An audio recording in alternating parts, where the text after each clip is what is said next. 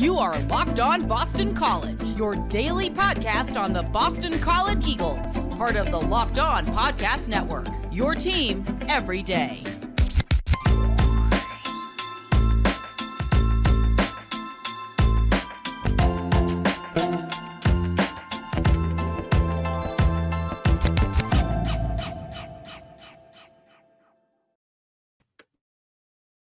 Locked on Boston College, AJ Black here. Happy Tuesday, everyone, and happy Monday for all of you who are listening to this live on YouTube. Reminder that we do this live uh, for our shows on YouTube exclusively if you want to get them the day of uh, the recording. So check that out.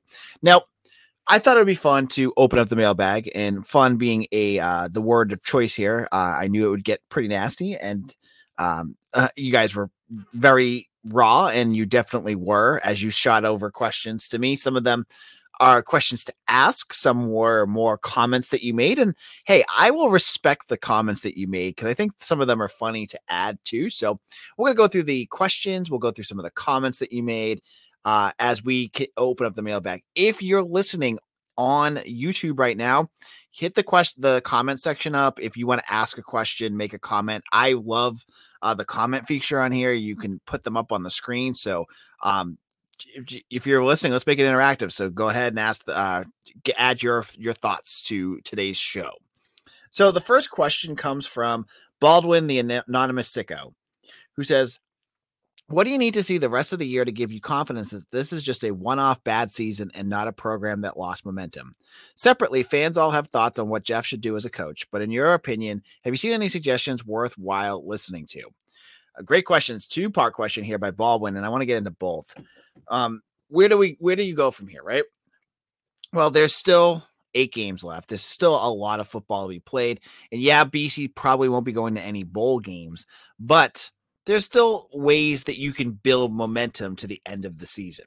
First and foremost, the offensive line. Yes, you know, they are young and I would love to see them progress because now, you know, you know the big thing with an offensive line is they need the time to gel together, to learn the communication, to to see uh, you know, what their each other their strengths and weaknesses, how do they handle certain situations whether it's stunts, blitzes, whatever's coming up.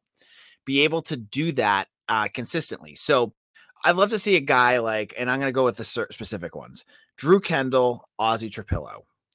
Love to see the two of them become more um, consistent. They're uh, Kendall and Trapilo are, are heading in that right direction, but are they like, you know, guys we're going to talk about as all ACC next year? No but there's eight games to go and both of those guys have only started four games so they have an opportunity now to really build on that on the offensive side offensive line because now you consider that right? Those two guys play well. You're getting christian mahogany back. You know exactly what you're getting there. That you know what do you do with those other two spots? That's a that's a question for another day but you at least have three fifths of your line basically locked down for next year. Love to have that kind of uh, lined up on the other side of the ball, I would love to see the linebackers continue to improve. That's you know, like if we're looking for like the golden, like you know, the golden parachute or whatever we're going to talk about here in terms of like, you know, if the season's still going off the rails, what what signs of improvement do you want to see? I want to see Cam Arnold do better. Uh, you know, he's been up and down. The game against Florida State was a big down game for him. He got he got exposed bad.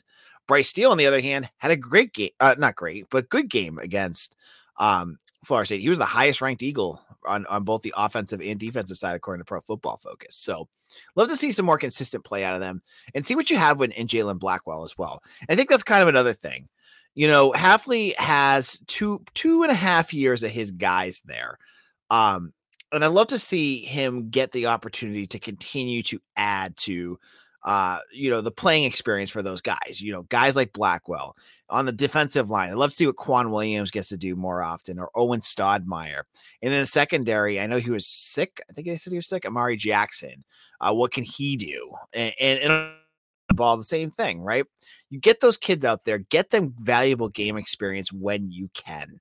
Um, and that all depends on where the season's going because I know things were really, really bad against Florida State. And yeah, I'm not going to be naive to say that things are going to get any better against Clemson or Wake Forest or NC State or Notre Dame or Syracuse. It's going to be ugly. I think. But you know, getting some getting the the the play calling in the right direction. You know, figuring out what your offensive scheme is going to be because I haven't seen uh consistent play out of them to to really say what we're watching there. But, you know, like get get Jurkovec comfortable out there. Figure out something that they can do successfully. You know, they've got plenty of time to figure that out. Plenty of time to, you know, continue to grow. I think that's what I would love to see. And to, and and those are my suggestions too, right? My my suggestion that I think, and I've said it all along, Baldwin, the, the anonymous sicko, is I want to see Hafley adjust. I don't want to see, and I think you know, I saw BCI had that article about, you know, we want eh, Addazio back or whatever the hell that was. No, I, I, one of the big issues with Addazio was he was so pigheaded about what he wanted to do. He never adjusted to anything and he just kept doing the same thing over and over again, accepting, you know, the the definition of insanity, expect, accepting different, expecting different results, but doing the same thing over and over again. Hafley is a young coach, and what I want to see him do is adjust, and that's on the field and off the field. I want to see him be able to, uh, you know, adjust in the transfer portal, right? Maybe he he's he's watching what's going on on that field and saying, you know, I have to figure out a different way of doing this because what I did didn't work and you know what? I, I respect that if that's what he has to do. Um, or in terms of game scheme, you know, get, scheming, you know, what what what changes does he have to make on the offensive and defensive side of the ball? I want to see him adjust. I want to see him figure it out. I, you know, I, at press conferences and over again, whenever he says he all he, one of his default answers to a lot of things is this is my fault and I got to change. And I always ask him, what do you mean by that? Because it's a pretty vague answer uh, it's an interesting one, and he he'll tell you if you ask him like specifically like what did you do wrong. But you know, I, I think that's something I'd like to see. So Baldwin, there's a lot of questions, but that was that was a great question. I could do a whole episode on Baldwin's question there, but thank you so much. Oliver Lee, who I've not had a, a chance to see here on our podcast for a question before, says, "Who do you honestly think will be the starting quarterback for BC next year?" And this is a question that I've been thinking about recently, and I kind of alluded to it during my episode with Mitch yesterday. You know, I said that Jurkovec has no chance, I think, right now of being an NFL quarterback. He's shown nothing this year. He's, you know, I I have, uh, oh, I forgot to put it up. I have a little banner here that says, you know, David Hale said that Jurkovec is the lowest. He has the lowest quarterback ranking in the ACC right now. Now that that's and so, you know, a guy with injury history who isn't playing well, he's not going to get drafted. So I I was looking at his stats and I was like, "Oh, you know what? We haven't really talked about this. He has an extra year of eligibility left. Could he come back next year? I don't think he will. I, I get the sense, and this is just me, that if Jurkovec is avail if he has an extra year of eligibility, it wouldn't strike me as odd if he enters the portal again. You know, does he go and re, uh, does he reunite with Frank Cignetti at Pitt? Because I, I, don't know if uh, Kedon Slovis is done after this year. Wouldn't surprise me. Gets to play at home uh, or some other team. I mean, maybe he just needs a fresh start. You know, he after getting beat so badly this year, does he go for another team? That's, that's only something that Jurkovec could say. But that being said, if I was a betting man, if I, if Bet Online had a uh, a poll like you know it will Phil Jurkovec be the quarterback in 2023? I'd say absolutely not. I'd, bet. I'd take that bet in a second. So that brings up two things, and it kind of goes back to Baldwin's question. You know, does Hafley go with Emmett Morehead? I know a lot of fans are really high on Morehead. I am not sold on him yet. I mean, yeah, he made some really nice plays against a light box, but what is he going to look like when he has guys in his face? Because last year did not show me that he was ready yet, and I, I, need to see more before I say that. But that goes back to my thoughts about Hafley, right? If Morehead isn't ready, if he needs another year, remember this is a kid that hasn't played a whole lot of football. You know, he's been playing more recently, but he didn't play a lot in high school. Maybe he needs one more year. I would hope that Hafley either thinks he has someone else on the roster, which I don't know who that would be, um, or he goes to the transfer portal and deals with it. So that would be an adjustment right there. Like if Morehead's not ready, if Morehead's not your guy, do you have the guts to go out there and maybe upset him to go get another guy for a stopgap for a year? every I mean, how many programs are doing that right now? BC should be able to do that if they need to. If it takes one more year to get to to kind of bridge to Morehead, I think that's what you do right there. So that's my answer. I think it's gonna. Pr- I, I, if I was a betting man, I would say Emmett Morehead next year. But you know what? I honestly wouldn't be surprised if they grabbed if they maybe thought about a transfer if Jurkovec is not there either. Now, in a moment, I'm going to go continuing on our quest to answer questions uh, that you all have for me. But before we do that, from cringing at the pump to getting an eye popping check at your favorite restaurant, inflation is hitting us all where it hurts, and it really hurts.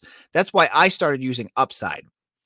Upside is an incredible app for anyone who buys gas, groceries, or dines out. With every purchase, I'm earning cash back thanks to Upside. To get started, download the free Upside app. Use my promo code LOCKED, and you can get $5 or more cash back on your first purchase of $10 or more. That's free money there, folks. Can't beat that. So next, claim an offer for whenever you're buying an uh, on Upside. Check in at the business, pay as usual with a credit or debit card, and you get paid. In comparison to credit card rewards or loyal programs, loyalty programs, you can earn three times more cash back with Upside. Upside users are earning more than a million dollars every week. That's probably why they have 4.8 star rating on the App Store. Tells you what they have right there. So download the free Upside app and use promo code LOCK to get $5 or more cash on your first purchase of $10 or more. That's $5 or more cash back on your first purchase of $10 or more using promo code LOCKED. AJ Black here, locked on BC. And we are talking about uh, the, the mailbag questions you all had. And I thought you guys had some really gr- uh, questions that you wanted answered. And, you know, a lot of it was built on frustration and totally get that, right? Like, it, there, it, this is a very, very frustrating time for BC fans as, you know, you had that feeling a couple years ago that Jeff Hafley was going to be the answer to your uh, coaching worries, and now you're seeing like, okay, maybe there's there's some bigger issues here that BC has yet to address. Now on Facebook, and I can't find this person's name because I did not write it down. They wanted to ask what coaching changes. I think this was uh, DJ. Uh, I don't just use his last first name. DJ asked, uh, "What coaching changes do I see Hafley making this offseason?"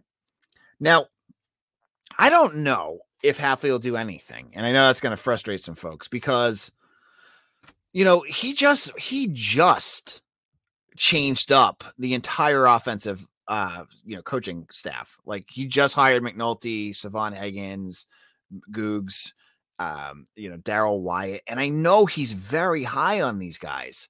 So to say that he's just going to pull the plug on them would be a big surprise to me. The defensive side of the ball, kind of the same thing. I mean, does AAR leave? Does he does he decide that maybe this is the year that he goes to greener pastures? Could be. I mean, it wouldn't surprise me, right? Like when a team is struggling like this and maybe another bigger school sees how he recruits in Maryland, they go after him. But I mean, like, it, like look at what he's bringing in from Maryland and this is not not a dig. Like he's he's done really well with getting a lot of like good solid three. Is a force is is a blue star program gonna look at Aazar Abdul Rahim and go, oh yeah, we definitely got to get him.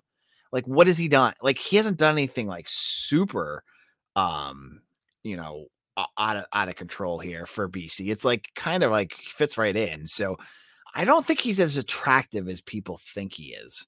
Um, he may be, but I, I'm not. I don't think he is. So my answer is the picture of the guy on the board right now, Dave Guglielmo, and then this is a two-part answer, right?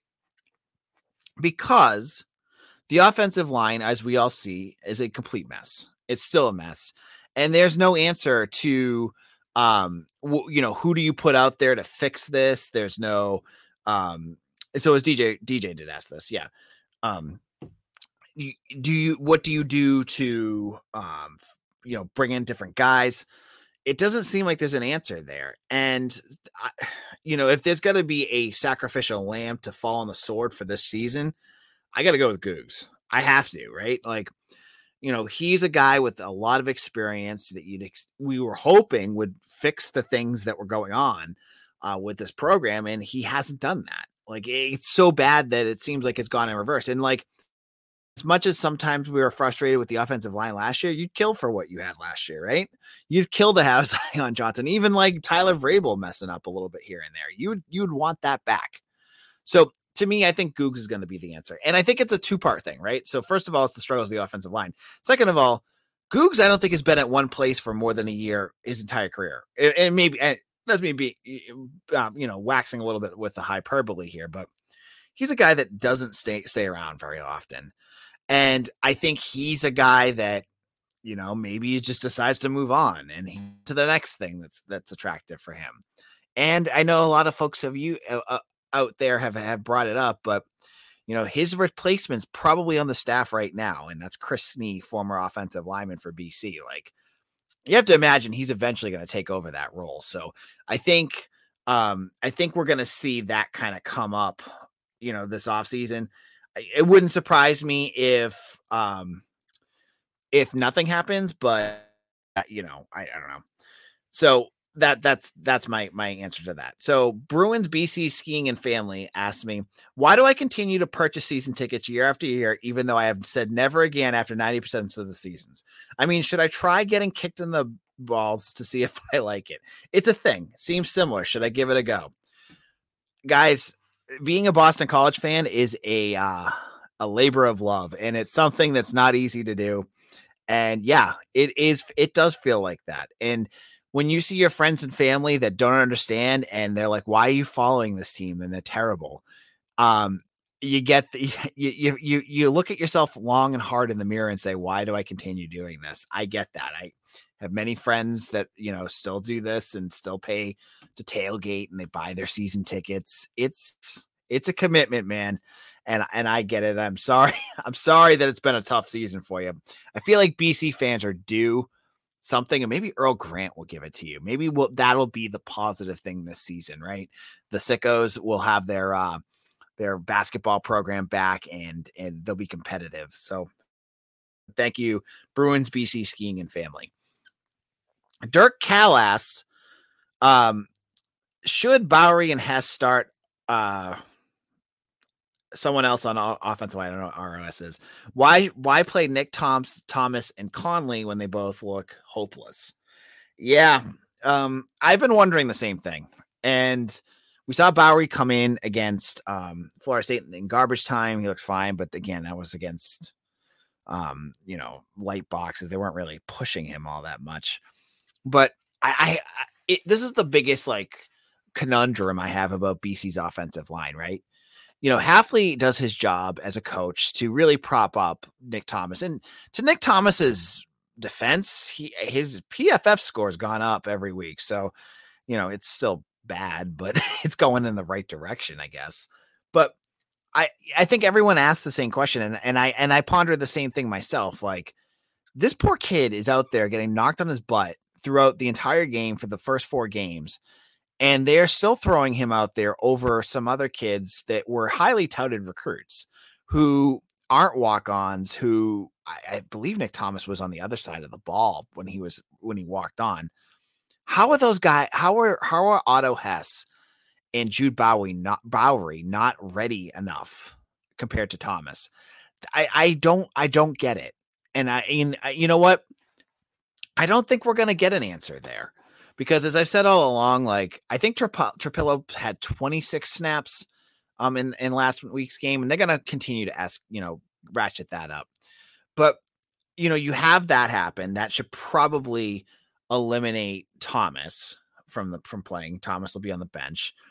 And then the Jack Conley question. I don't know what he's done that's really you know impress the coaching staff. Maybe it's just they don't have any tackles ready, which is again a, a, a whole thing on the coaching staff that they weren't ready for that. But you know, if if Mahogany gets ready, eh, you know, whatever you have to do to get you know get your top five guys out there, I have to imagine Conley is is going to see the bench at some point because he is a guy. He's been around forever, and you don't want to rip on a kid. He's just struggled so much. Like he has just struggled so much. And it's been really ups it's really disappointing to see that he hasn't progressed at all, like seemingly at all from what we saw last year where he looked like he was on skates. Um, and I saw, you know, Guglielmo during the the Florida State game getting really into uh, the left side of that that offensive line. So, you know, I I have to imagine. I don't. You know, will they make a move on those guys like to put someone else in? I don't know. I think Hafley's loyalty to some of his players sometimes is blinding, and I I worry that's a big issue coming forward. But that's where we're at. All right. In a moment, we're going to wrap up our mailbag. You, I have more questions that you guys brought up and more comments that you'll enjoy, and uh, we'll bring that all back in just a moment. This is Locked On BC AJ Black. We are your first listen every morning. And if you are one of our first listens, I want to thank each and every one of you. And if you haven't done so already, I want you to invite you to subscribe to our YouTube channel. Uh, it is Locked On Boston College. If you're not on YouTube yet, just sign up. It takes 10 seconds. Uh, you get great uh, conversations with other BC fans. We're going to do special episodes after each game that I can get to. Uh, and we'll, you know, once we hit recruiting season, I will be doing special episodes uh, announce when kids are announcing. So this will be something fun that you can be part of here on Locked On BC. So make sure you hit that subscribe button. All right, next question for us. Someone wanted to ask, and um, it's one of the sickos. I forget which one it is. I think it's um, uh, uh, the the the basketball the uh, ba- uh, basketball hot takes. Want to know if Phil Jurkovec is the most overrated BC player of all time. Um, I, I would say that this season has been Phil Jurkovec being one of the most overrated players of, of all time because, I mean, gosh, and and I I will eat I will eat crow for this. I was definitely hyped up that he would be, and I think most people were, you know, media and fans you know, that he was going to be a contender for one of the best quarterbacks in the conference. And he, as I said earlier, is last. He's dead last, and he looks he looks overwhelmed at times. And Mitch, I think, brings up a great point of the way he looks at it. Like Jurkovec goes out there to try to be the hero every week, and he's shooting himself in the foot because he's trying to do so much. And he's mm. making bad throws. He's, you know, forcing things where he shouldn't be forcing things. So I, yeah, I, I would say this is got to be, you know, I don't want to call him overrated, but I'll say this is one of the most disappointing personal seasons I've seen out of a BC player in a long time. Uh, and I, I think that is absolutely fair to say that um, because it's, it, I mean, the, the results are showing it for itself, right? Like you're just seeing it. All right, we're going to continue down that trail because um, I got a question asking me from Hoya Eagle, who's a great fan of our show. Shout out to Hoya. He said, I already bought tickets to the Clemson game. How can I enjoy this game outside of booze? Well, you know, I, I go with what my dad always tells me, right? I, I sat through some really bad BC games against some really good teams, and he always said, I just enjoy watching good defense, good players playing against them. Well, you get to see a defense against BC. And you know, with with Bryan Bresee and Myles Murphy and, and all those guys on that defense, they're gonna whew, they're gonna do some things. And yeah, it's your school getting the receiving end, but you're gonna see a special defense. I guess. I guess that's one way of looking at it. It's one way to get through it. Um, I apologize. I've had a cold all week and I've been hitting the mute button so you don't have to listen to me cough. But um, the other piece with be this game is like, um, you know, it's the red bandana game that's that's special in itself. And and like even if Clemson goes out there and wins 55 to 7 or some obscene, you know, they get to wear the the red bandana jerseys, they'll do all the special red bandana stuff. I guess that's a positive that you could have too, is like it's got that special BT BC moment. And I've I've been there when I, there were bad red bandana games. I think the one last one I went to was Clemson. I think I remember I had to fly out to Chicago the next day, and that was the one where Deshaun Watson absolutely tortured BC for I forget it was like 50 points too. So it's it's been there. So that that's kind of our my thoughts on this. Um so I question here. Uh this year is over. I know Hafley thinks he he owes Jay and Jerk and Zay and hopes to keep their draft stock. That being said, other than that reason, why are we not getting the underclassmen into play before mid, mid fourth quarter? Hafley kind of talked about that, and I kind of agree with him. And Mitch brought it up on yesterday's episode, like, you know, you want to put the younger guys in positions where they can succeed. It doesn't help the young guys grow if they go out there and get crushed. So when Florida State was playing, you know, full tilt and you don't want to throw your young defenders out there to be part of that massacre, basically, right? So you have to you have to balance it a little bit. Um, I do agree with you. I think they need to get them out there more often, and I still think like if Jurkovec is gonna if he continues to to really put too much on himself and and, and struggle, um, you know, he's gonna be a guy that you're gonna you, you got to think about Morehead more often. And I'm not ready to bench Jurkovec yet because I think he is better than Morehead. But you know, if he's gonna really get, you know, if he's gonna continue to spiral, you got to hit the eject button faster in, in some of these games. All right, Tex, not because of Texas asks, regardless of Hafley's status heading into the next season, is it wrong to think the 2023 recruiting class will be jumping ship? Yeah, I don't think so. I don't. I don't see that happening. Um, you know, if you had, and I've said this on the podcast before, but if you've had some guys that were down to a couple schools, so a few, and I'll get to them in a second that I think maybe you might watch on watch for, but I don't see like a, a vast majority of this class uh, jumping ship. I think you could see someone like you know the St. Frances Academy kids. You know, those are kids like Darrell Robinson was you know 51% leaning towards BC, 49% towards um, towards Virginia Tech. Now he's a guy that he took a month and a half to to to, to actually acknowledge that he uh, committed. He could be someone to watch. Uh, Brian Sims, I'm you know he's been committed for a while. He just got an offer from Cincinnati. Could he be someone to watch? So there's a few there, but I you know I think the the BC fans are expecting like this like whirlwind of like 13 decommitments out of 20. It's not that's not going to happen. I don't I don't see that happening right now. Eh, eh, and that's because you know, half the reason these kids are committing to BC is they they're buying into Jeff Hafley's vision. Whether you agree with it or not, it's what the kids think.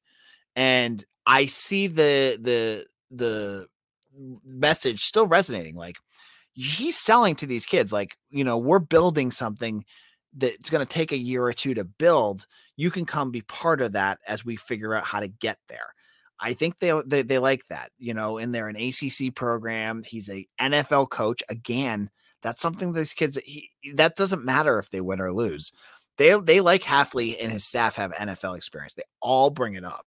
So I don't I don't expect it. I think you may see a few, but like it'll be kind of like a normal year, maybe with a one or two extra. Uh, but I, I haven't heard any buzz of it yet, so we'll have to wait and see. All right, this is AJ Black. We'll be back again tomorrow. Uh, we'll get start getting ready for the Louisville game. I'll start giving you my opening thoughts. Hopefully, we'll be on with Locked On uh, Louisville later this week. Um, I'm sure I'll probably talk to Matt McGavick at some point as well. I'll, I'll let you know about that. Thank you all for listening. We'll be back again soon. Have a great one and make sure you hit that subscribe button right now. Take care, everyone.